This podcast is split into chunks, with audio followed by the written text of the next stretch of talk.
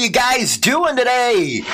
Welcome to this edition of Motorcycle Madhouse Biker News. We're going to be talking about the Hells Angels as well as the Second Amendment fight going on in Virginia. We told you that we will keep on this story and we are going to do just that. First off, don't forget to go check out our new motorcycle magazine over at hooliganbiker.com.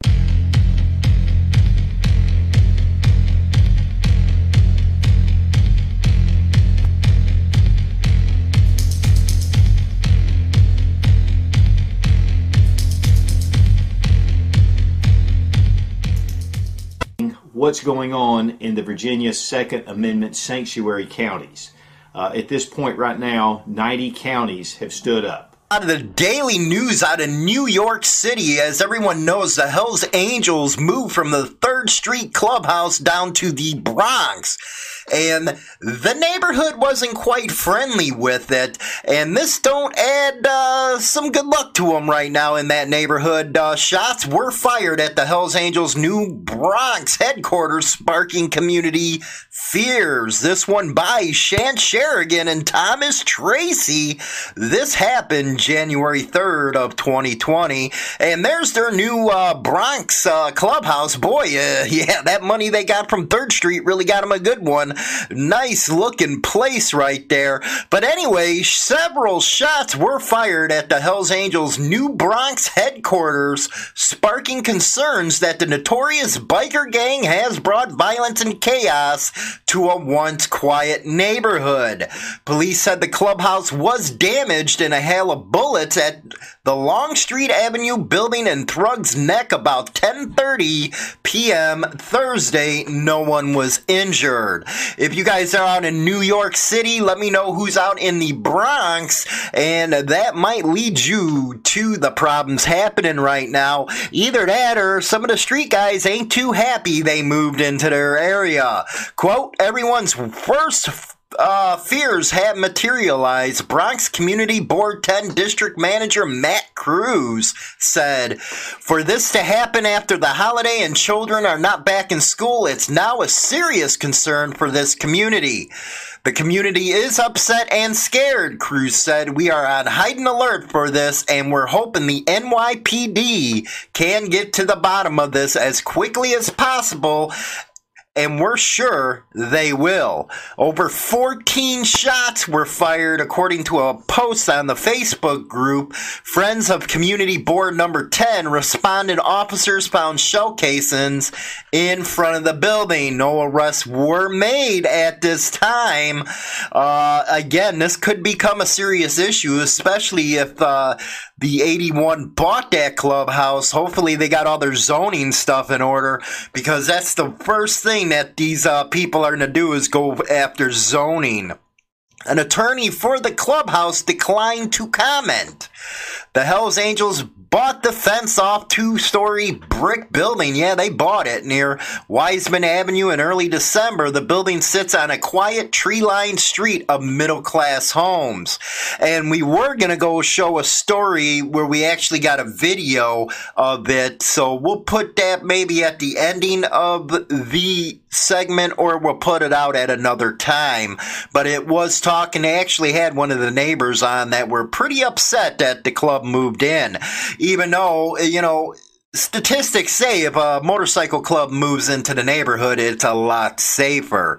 But they're going to have to find out. Neighbors had complained earlier this month about a noisy gathering at the Bronx headquarters, one of many clashes that have plagued the Angels in recent years.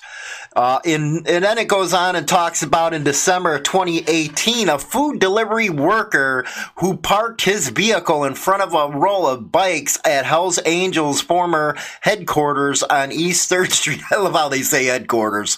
You know, they're wacky, man. They're freaking wacky. anyway, uh, he was punched in the face also at the former East Village headquarters. He was, uh, biker was charged after shooting a man in the stomach for moving a cone holding a parking spot. The bikers gang sold the East 3rd Street site to a developer in June and moved their base to the Bronx. Again, th- these are reporters and, you know, sometimes they just don't freaking get it. Uh, some of the other stuff going on in New York, it looks like a reported uh, Gambino crime family boss shot dead outside his Staten Island home. I think that's an old one. That has to be an old one, but you know how these people are.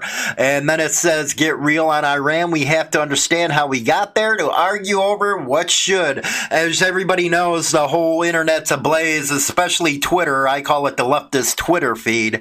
Uh, they're upset that we took out uh, one of their top generals in Iran, even though a couple days before our embassy was attacked. So I guess we're just supposed to send them, uh, you know, crates full of cash. Anyway, let's get into the big story right here, and that is the gun control standoff, and it's heating up in Virginia sanctuaries grow. Big vote is looming, big one looming right now.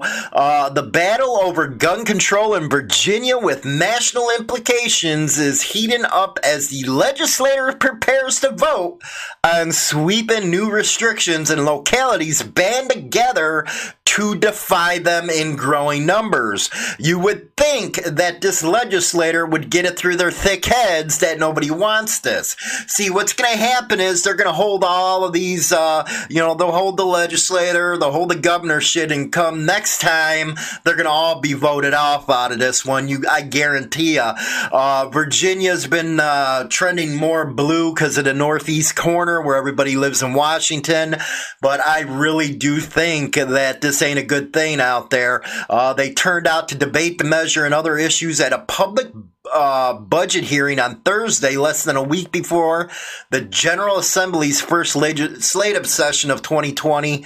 Both the Virginia Citizens Defense League, which they have been organizing a lot for these Second Amendment sanctuaries, and Gun Owners of America specifically warned about Democratic uh, Governor Ralph Northam's related budget proposal, which directs $250,000 for the Department of Corrections to incarcerate people as a result of the new restrictions.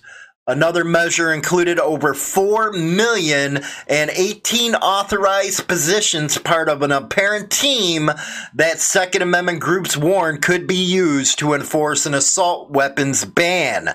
The new General Assembly is expected to vote on two bills, in particular SB 18 and 16, which would ban assault rifles, raise the minimum age of purchase to 21, and require background checks for any firearms. Now, before we go on, uh, back row for any uh, firearms transfer, my fault.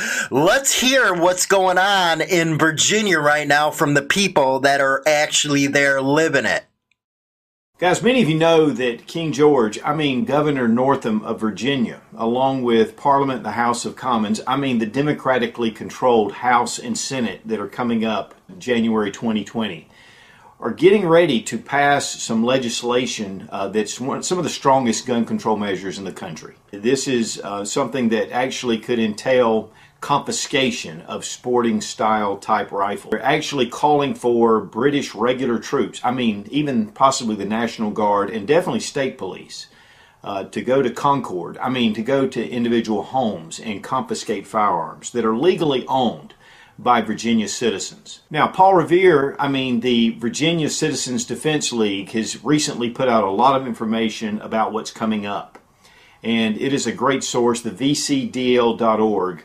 Uh, they're really giving a lot of information about a lot of the upcoming bills, and they're spearheading what's going on in the Virginia Second Amendment sanctuary counties.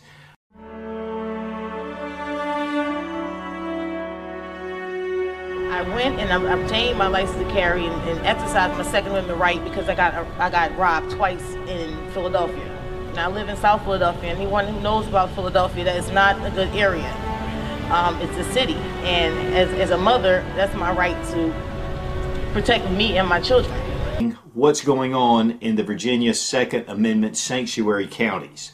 Uh, at this point, right now, 90 counties have stood up and not 13 colonies. And guys, I know that this seems a little bit silly in a way, but I'm telling you, the parallels are just too strong to ignore. Guys, self defense is a basic human right. And we need to be able to defend ourselves against enemies foreign and domestic. One of the things that the colonies faced were threats from the French, the Native American population, and also the Spanish. And guys, those faces have changed, but the threats are not any less. We're talking about very organized gangs, drug cartels, drug users that break into people's homes to steal. I mean, we have a drug epidemic, an opiate epidemic that's consumed our country. Uh, we have just people that are just mean and angry that are out there. Illegal immigration and a lot of the things that they're bringing here, human trafficking. There's a lot of different things where these organized groups are coming together and they threaten law abiding citizens. We have seen it over and over in the news where many homes have been invaded with multiple armed attackers. And many times, the only way to stop those attacks was from an AR 15 or an AK 47 because it actually gave them more rounds. And so we are seeing, guys, a, an attack on our basic human rights for self defense. Now, to give a little bit of a summary, obviously, you know, the House and the Senate of the state of Virginia has recently been, become controlled by the Democrats. Governor Northam has been a very strong critic uh, against the Second Amendment, even though he says he supports it, but the full extent of the Second Amendment for a long time. We citizens do have a right to protect ourselves. I was born and raised in Washington, D.C., and it's pretty bad, and you have no way of protecting yourself. Can't definitely wait on the police to come, and seconds count. So I would like to have an option of protecting myself. I believe in the Second Amendment and the right to bear arms.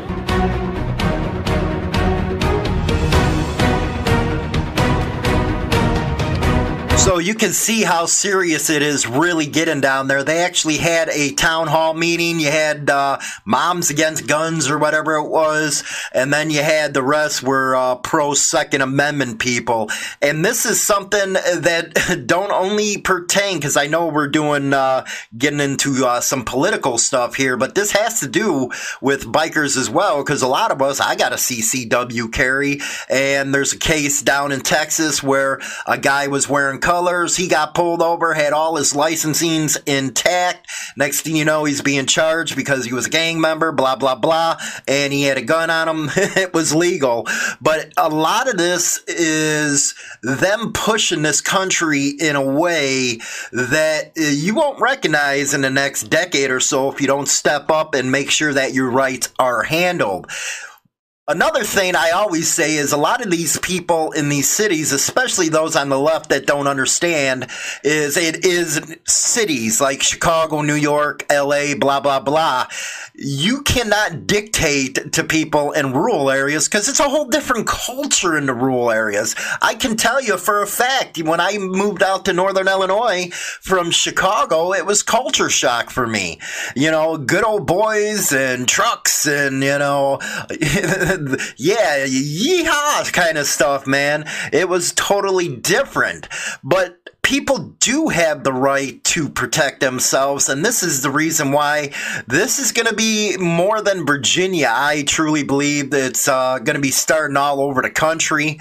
And one thing that I don't understand is how these leftists don't get it. The capital, Richmond, was the capital. Uh, no, my fault. Richmond was the ca- capital of uh, the Confederacy, and to try to pull that down there, and if they don't recognize all these counties becoming uh, sanctuaries, something is wrong with them.